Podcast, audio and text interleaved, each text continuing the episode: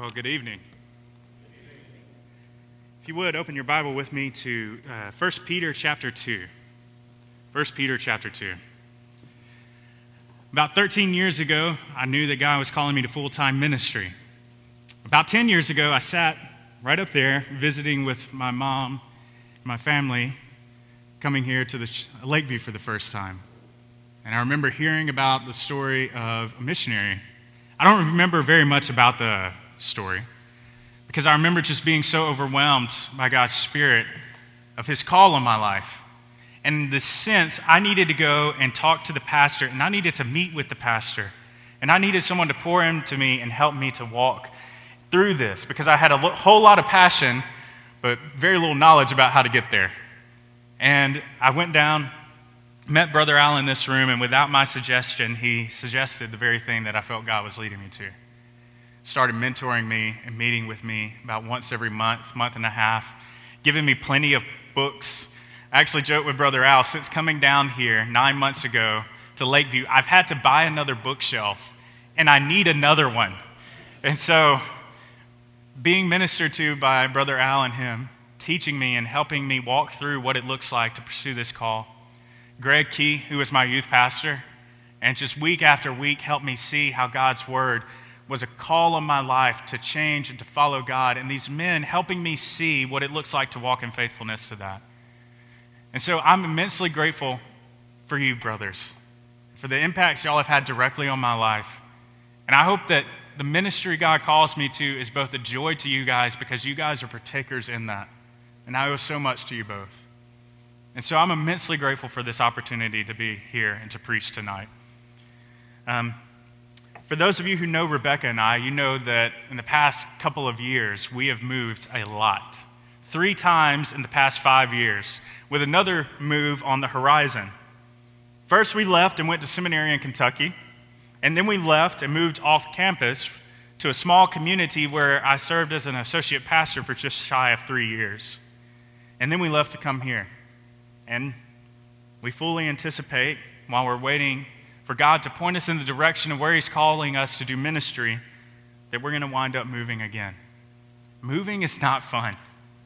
But the most difficult part of moving for us has not been packing up stuff and moving stuff, but it's been the community that we've had to leave behind each move.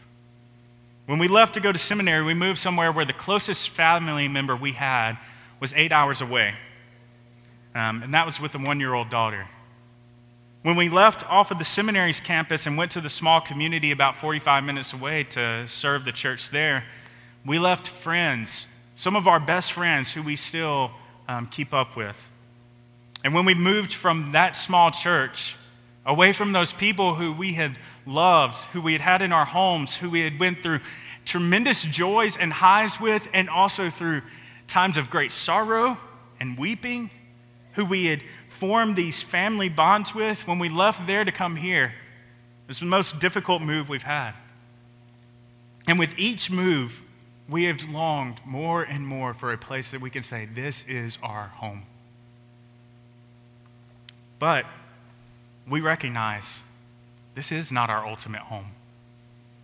We are serving God, sharing His gospel, doing all of this for the sake of forming a community whose home is not in a temporary location, but the eternal city built by God for His people.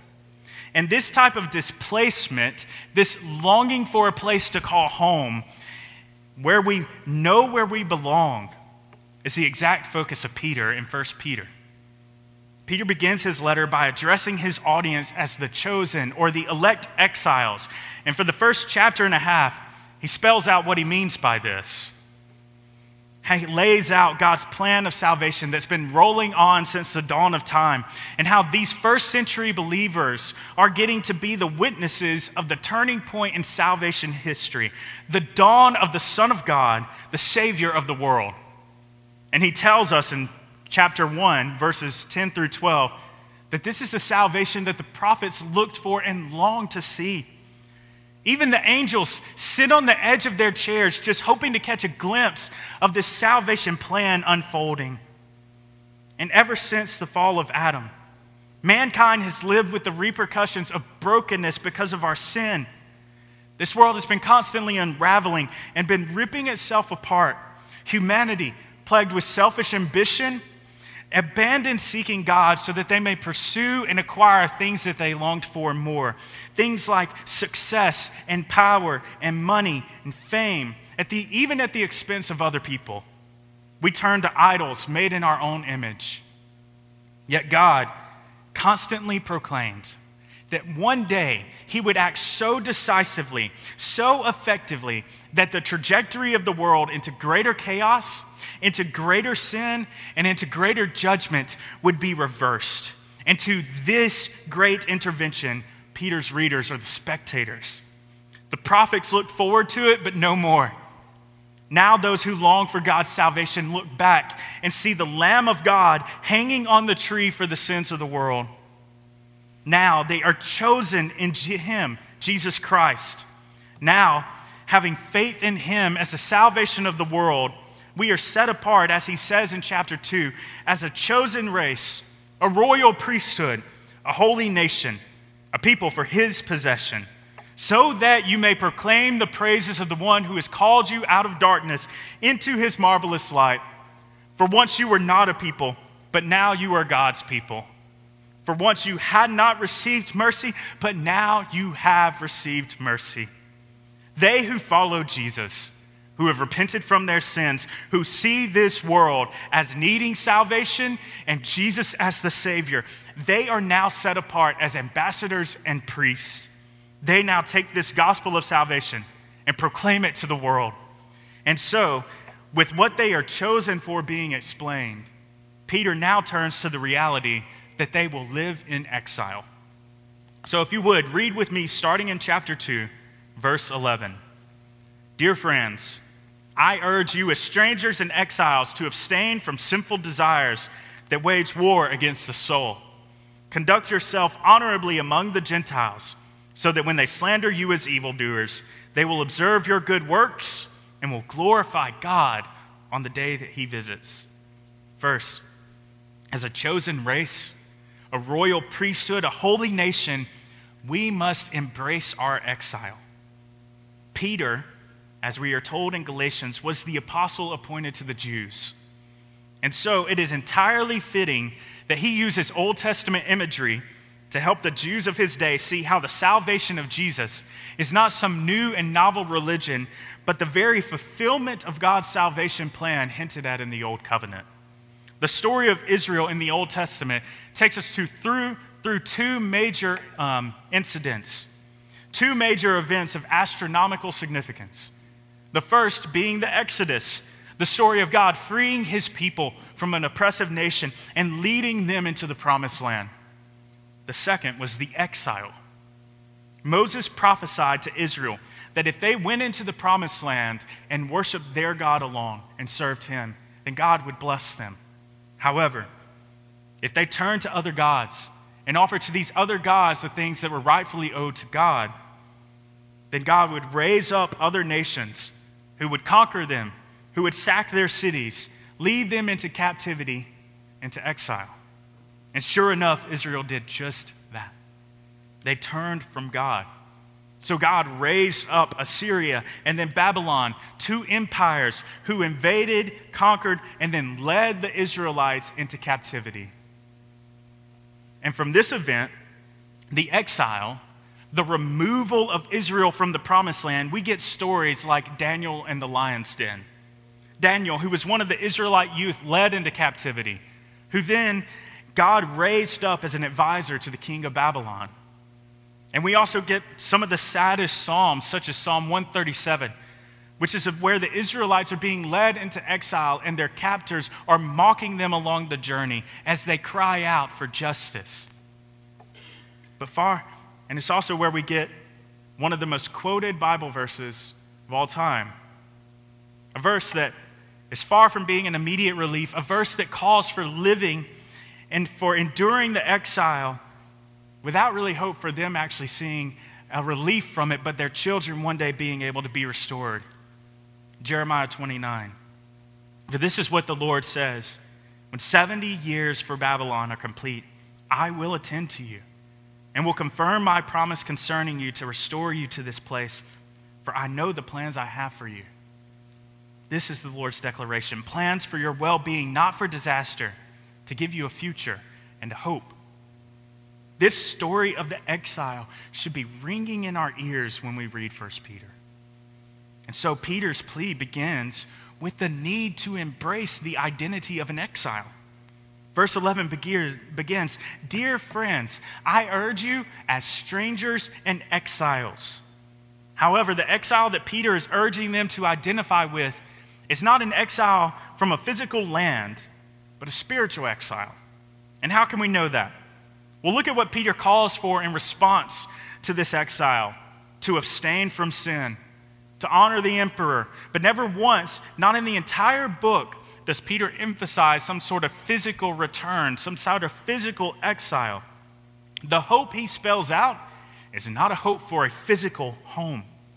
No, he is concerned about the spiritual identity, the spiritual purity, the spiritual call of the chosen people of God. Throughout the rest of the book, he encourages the believers to persevere in doing good, even though they will suffer for it. And who is the example of suffering on behalf of doing good? Our Lord and Savior Jesus Christ, who Peter tells us in verse 18 suffered for sins once for all, the righteous for the unrighteous.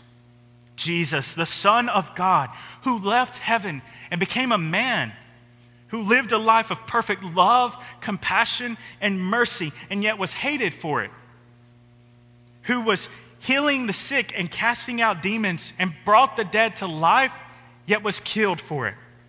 This Jesus was an exile, rejected by his physical family and his own country, and yet endured persecution for the sake of saving the very ones who rejected him.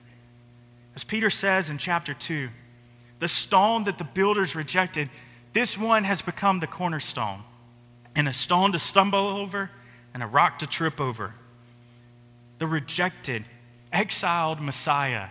His kingdom, the place that he hopes to return to after his exile ended, it was not any man made city, but the city whose architect and builder is God. As he told Pontius Pilate at his trial, My kingdom is not of this world, said Jesus. If my kingdom were of this world, my servants would fight so that I wouldn't be handed over to the Jews. But as it is, my kingdom is not from here. The kingdom of God is not an earthly kingdom. And through faith, we join with the heroes of our faith who have fixed their hope on a kingdom to come. Hebrews chapter 11, speaking of Abel, Enoch, Noah, Abraham, and Sarah, tells us these all died in faith, although they had not received the things they were promised. But they saw them from a distance, greeted them, and confessed that they were foreigners and temporary residents on earth. Now, those who say such things make it clear that they are seeking a homeland. If they were thinking about where they came from, then they could have had an opportunity to return. But they now desired for a better place, a heavenly one. Therefore, God is not ashamed to be called their God, for he has prepared a city for them. Brothers and sisters, if you have seen the beauty of our salvation in Christ, I know that you also long for another place, a better home, a place that's not distorted and marred by sin and death. Our hearts have been awakened to long for something more, something that is not going to disappoint us.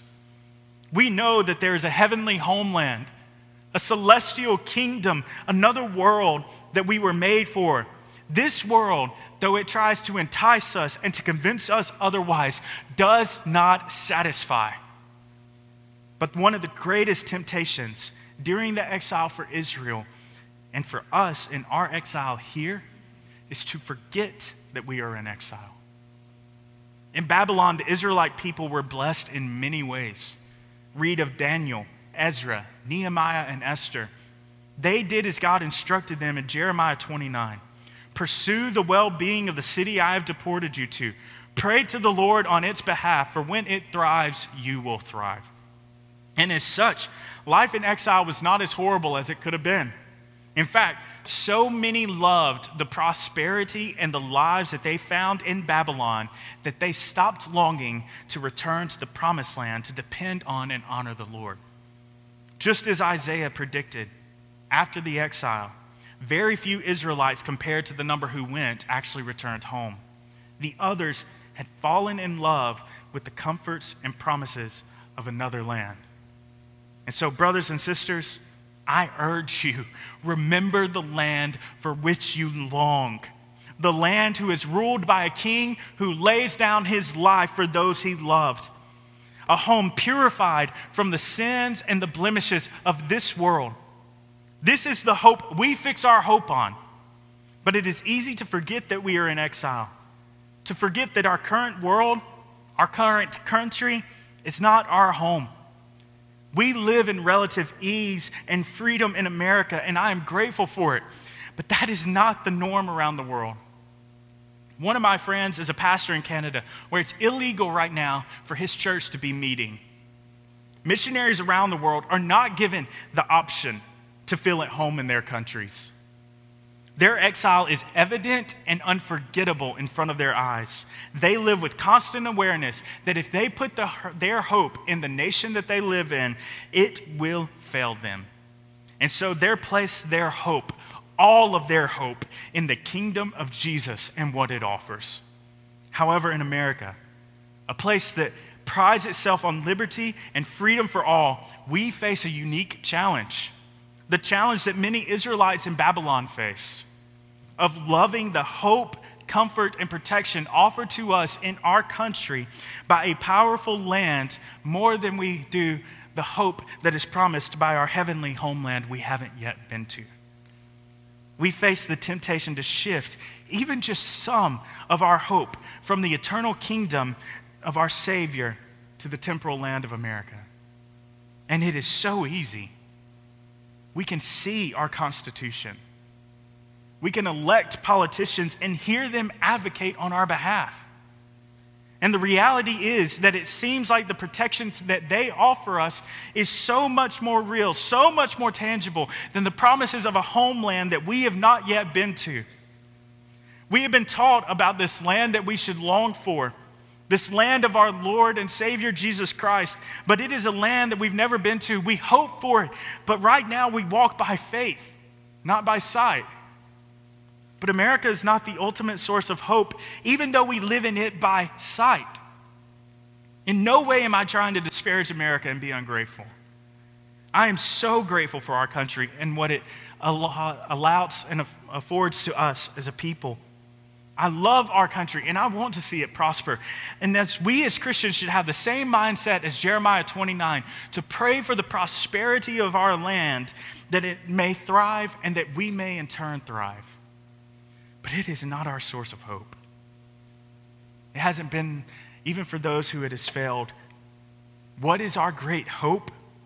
The hope that transcends all governments, all nations, all empires it is the hope of a Savior who has never failed a single person who put their hope in him. Jesus does not fail his people. He does not let injustice go unpunished. He does not abandon those who require too much work. His kingdom has no oppression. He loves his people and would go to whatever lengths necessary in order to save them from their sin and the judgment they rightly deserve. Yes, even to the depths of dying on a cross like a criminal for their sins.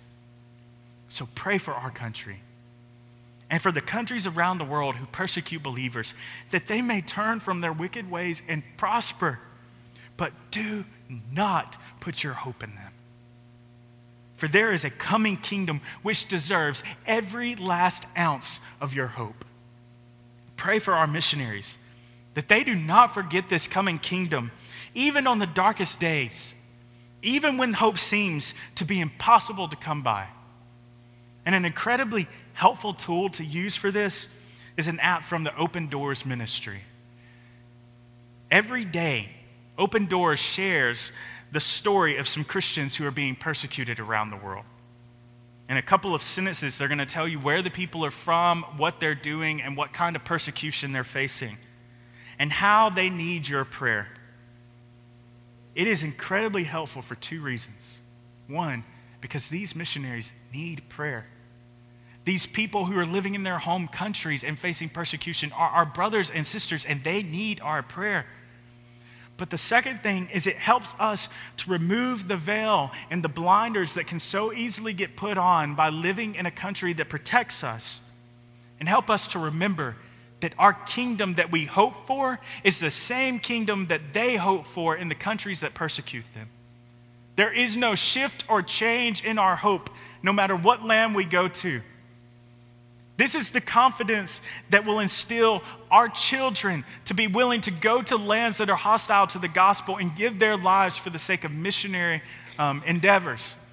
The hope that the kingdom that they are taught about right here is not the kingdom of America. It is the kingdom of our Lord and Savior Jesus Christ, who goes to the ends of the earth to save those who will call upon his name.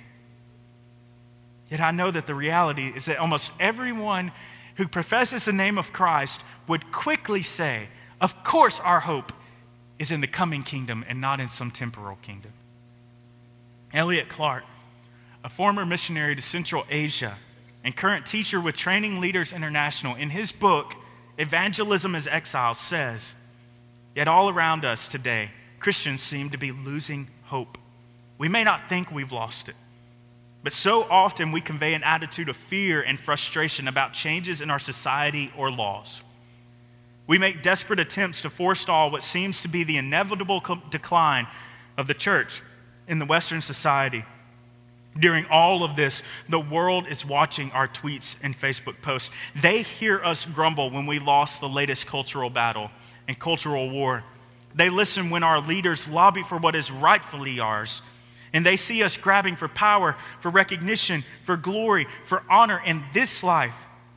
Confidence, assurance, and joy are the treasured possessions we often leave behind when we walk the road into exile. But I also believe the exchange can happen the other way around because sometimes resurrection hope is the first thing we discover when we've been freed of earthly dreams and distractions. Christians who have their hopes and worldly goods stripped from them in this life seem to have the most to, teach us about the lasting hope in the next. They always seem to have the greatest joy, the deepest faith, the most invincible hope. They also seem to be the most likely to proclaim that hope to others. And those Christians do not only have to be those who go to other countries as missionaries or those who are living in countries that take their rights and privileges from them we can also be Christians of incredible, everlasting, eternally unchangeable hope, even if we are in a land of plenty. We can enjoy much freedom and liberty that our country affords us, yet recognize it is fleeting and temporary compared to the coming eternal kingdom of our Christ.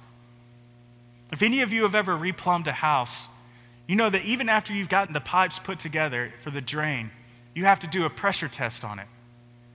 You put, you cap off the pipes, put a gauge on it, and pump air in and see if the pressure holds. Because if it doesn't, it tells you that even though you can't see it, there are leaks in your piping. Brothers and sisters, times when we feel our privileges and our protections in a society dwindling are times of pressure tests for us. It exposes in our actions and conversations just how much of our hope has shifted from the ultimate king governing this universe to the elected officials in DC, Beijing, or Pyongyang. And so, after reminding us to embrace the fact that we are exiles, Peter moves on to describe how our lives as exiles should look. So, verse 11 continues Dear friends, I urge you as strangers and exiles to obtain, abstain from sinful desires that wage war against the soul. So, the second thing we need to see is the call to embrace the life of holiness. Peter says from the beginning of his letter that we are chosen to be obedient and to be sprinkled with the blood of Christ. And in chapter 1, verse 14, he says we are to be holy in all of our conduct, so as to reflect the holiness of God who has called us. And in verse 15, that we are to conduct ourselves in reverence during our time living as strangers, or that is, exiles. And what is the purpose of living holy in exile? I want to propose two purposes to you. First, living holy lives is living as we will in our home kingdom. It is living in peace, in kindness, in reverence. It's living that way because we know that our God reigns and we are his people. It is living in the manner in which the human soul flourishes. It reminds us and those around us of the home for which our heart longs. If I were to take you and put you on a ship to a foreign country and then tell you that your return ship is delayed by decades, I can promise you that while you're in that country, when Christmas time rolls around, you're probably going to find some way to try to celebrate Christmas or the 4th of July or whatever other holidays you had the routine of celebrating with your family. Why? Because you remember home and what it was like, and you miss it. You will be homesick. Observing the holidays of your home country connects you back to the place that you came from. In our spiritual exile, the holy life that we are called to comforts homesick hearts. And it teaches others of the place we miss. Just think of an example many of us will remember of a few months ago. Going months without singing in God's house. What was it like for you that first time that you heard God's people singing again? I can tell you for me, it was outside, up under the tent with the college ministry, and I cried.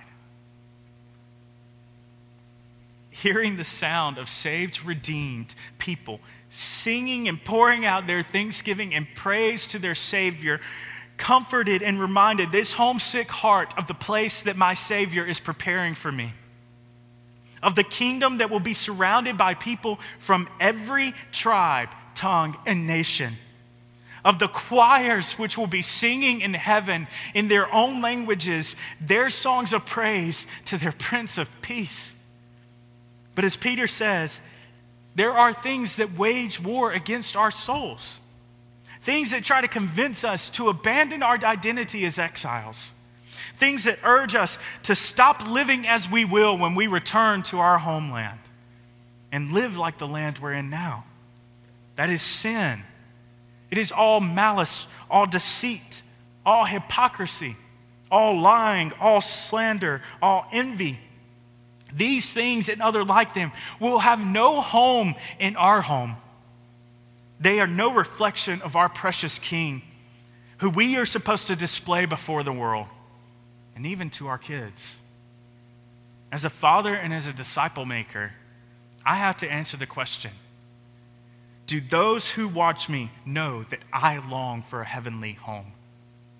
Because the reality is that regardless of the words I speak, the best communicator and the biggest communicator to my children and to my spiritual children is the heart underneath. It displays itself in what I devote my time to. It oozes out when I'm talking about sports with passion and with Jesus with cold indifference. It seeps from my pores in all I do. It is the odor of my life. The thing that I long for is the thing that other people smell when they come around me. Bob McNabb, another former missionary and author of Spiritual Multiplication in the Real World, says If you are not careful to set your vision squarely on eternal impact, other things will come in and choke your disciple making efforts. And for parents, we are definitely passing along our values to our children. The question is not if you are passing something along, it is what are you passing along. Here is a sobering passage from 2 Kings chapter 17. They would not listen, however, but persisted in their former practices. Even while these people were worshiping the Lord, they were serving their idols. To this day, their children and grandchildren continue to do as their ancestors did.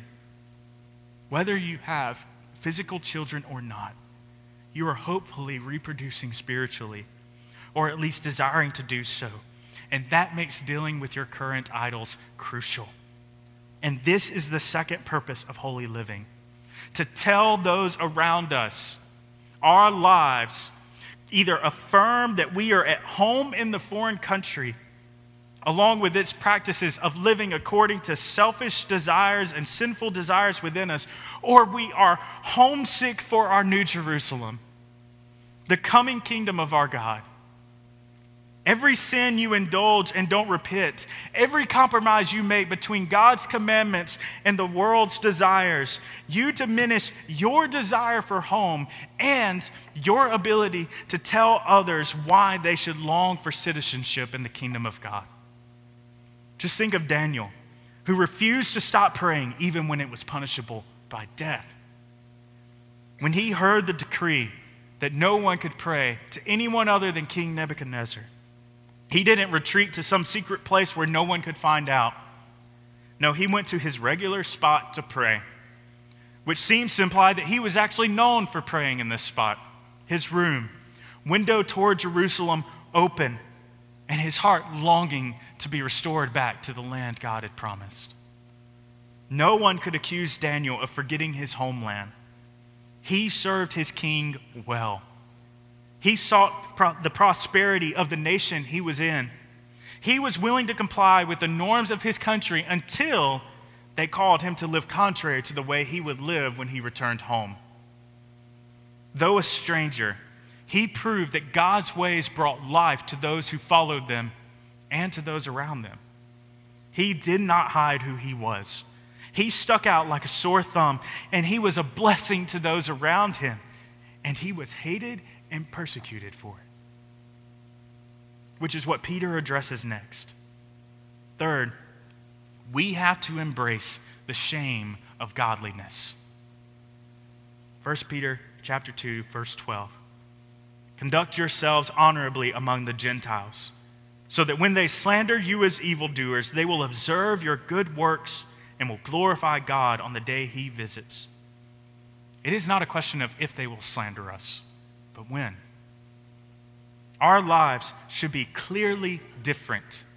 Like how salt has a distinct taste, or light pierces through darkness, or a city on a hill is visible to all around it. But those who despise salt, who love the dark, who hate the visible witness, will be inflamed by our godliness. And our godliness is to be honorable, not hostile and disrespectful. We are called to mimic our Christ, who Peter says in chapter 2, verse 21 suffered for you, leaving you an example that you should follow in his steps. He did not commit sin, and no deceit was found in his mouth. When he was insulted, he did not insult in return. When he suffered, he did not threaten, but entrusted himself to the one who judges justly. He himself bore our sins in his body on that tree so that having died to sin, we might live to righteousness. For by his wounds you have been healed. For you were like sheep going astray, but you have now returned to the shepherd and overseer of your souls. But you may say, Jesus flipped tables and drove out the money changers with a whip. Yeah, he did, in defense of those who were trying to come to God but being prohibited. He was not attacking those who were attacking him. He was defending the people trying to follow the law of God.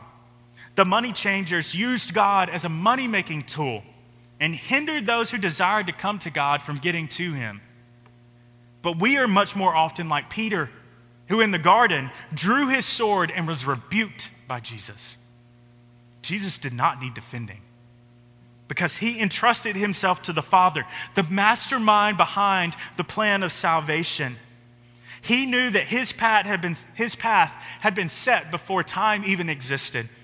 That it was first promised to Eve in the garden and then reiterated through the law and the prophets. He knew that neither the Jewish leaders, the Roman courts, nor the entire army of Satan could halt God's plan to save his people. And Jesus is the example we should follow. But the reality is that we are far off, more often the ones who stand in the way of people. coming to God. I believe that a much more practical application of Jesus driving out the money changers is not to justify going on the offensive against others.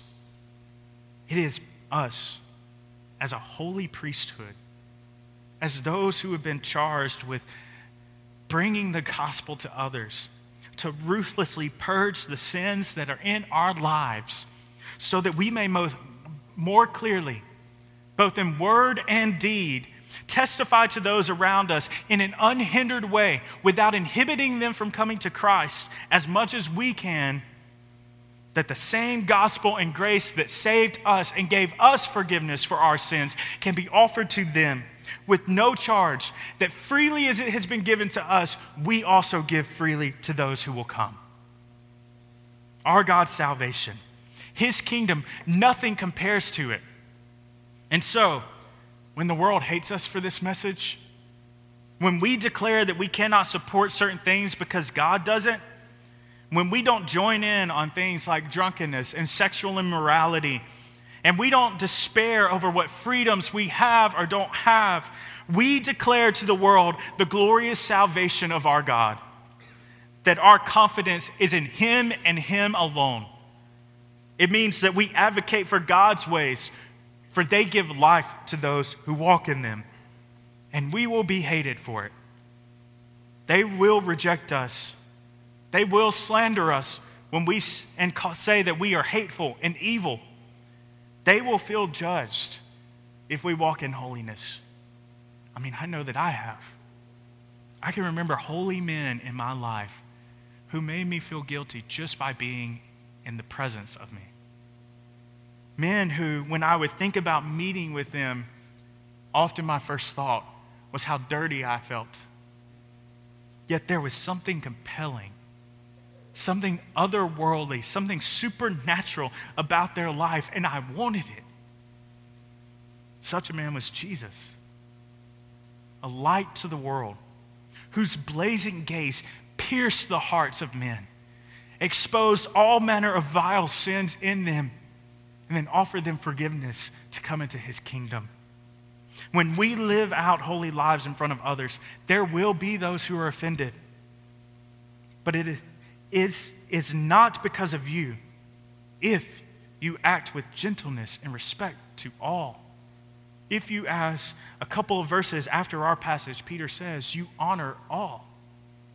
Proclaim the glories of our salvation. Walk in the reality of being an exile who longs for his home. And it will be offensive because it is hard when we are confronted with our sinfulness, when we are exposed to who we truly are and we don't want to accept it. It's what happens. We get offended when we're in the presence of a holy God like every other person in the Bible who we're told about who encountered him. Because in the presence of the creator of the universe, all excuses evaporate.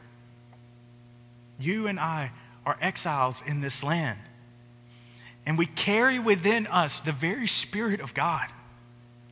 And when He is shining brightly in our life, when we are walking in closeness with Him and repenting of sin, we will be a light to others although sometimes a blinding light. The Christian living in unrepentant sin is like a, a worn, faded, and scratched headlight. Left as it is, the marks, scratches, and yellowing from the sun will keep the light on the inside, even at night, and make the road very difficult to see. However, clean it up and restore it, and let the light shine out, and it will point the way home and show the road that leads home. And this is what we are called to be as Christians. And it's the only hope for those around us. It was the only hope for us. All who come to God for salvation must do so by realizing that they are sinners. And it is in the light of Christ that that is exposed. So, know the reason for the hope that's in you and then live it out. As Peter says in chapter 3, verse 13. Who then will harm you if you are devoted to what is good? But even if you should suffer for righteousness, you are blessed. Do not fear them or be intimidated, but in your hearts, Regard Christ the Lord as holy, ready at any moment to give a defense to anyone who asks you for a reason for the hope that is in you.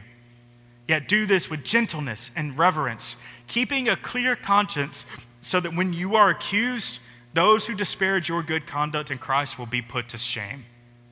For it is better to suffer for doing good, if that should be God's will, than for doing evil. Don't let the backlash of living a godly life cause you to capitulate. You would never have been saved if someone had not shown you the vile sinfulness in your own heart. Your right reward of God's eternal wrath, and then your precious Savior who called you to come to Him, and He would give you rest. So live a holy life in front of others and let the light of God reflect off of you and lead them home.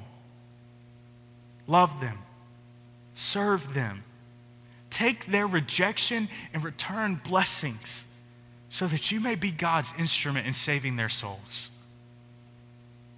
For this is the very charge that Peter gives married wives who have unbelieving husbands in chapter 3 to walk in holiness to display the light of Christ to the unbelieving husband so that they may be won without a word by the way their wives live.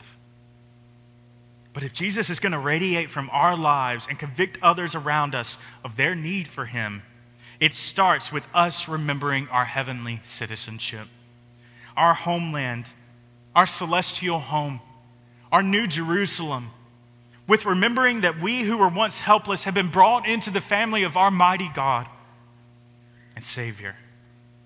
And as we gather together as brothers and sisters, it is to be homesick together and to spur one another on to love and good deeds so that our church may be an embassy for the coming kingdom.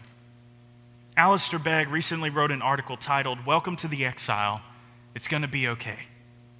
He concludes by saying, As you drive to meet with the household of God on a Sunday, you may pass hundreds of houses whose inhabitants give no thought to what you're doing, except politely or not so politely to deride it. It may feel little, but God's kingdom is unsmashable. And it has an embassy in your neighborhood that we call the church. Don't be discouraged as you meet. Don't be distraught over dwindling numbers or more and more hostile media. Instead, commit to it. Serve your church family. Give yourself to it. Because when the Lord has built his church, either in number or in maturity, through our labors, gifts, and giving, we are being used to build the only kingdom that will last forever. It may feel small, but it is never in vain, for this kingdom is eternal and it is God's. So we do not panic. We do not vent.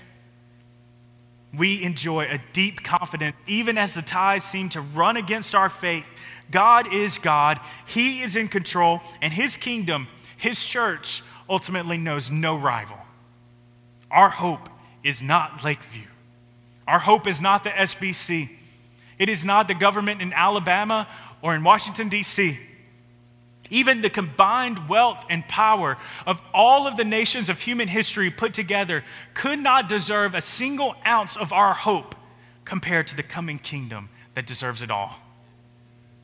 It crosses every border, it weaves through every nation. It is our new Jerusalem, the kingdom of our God.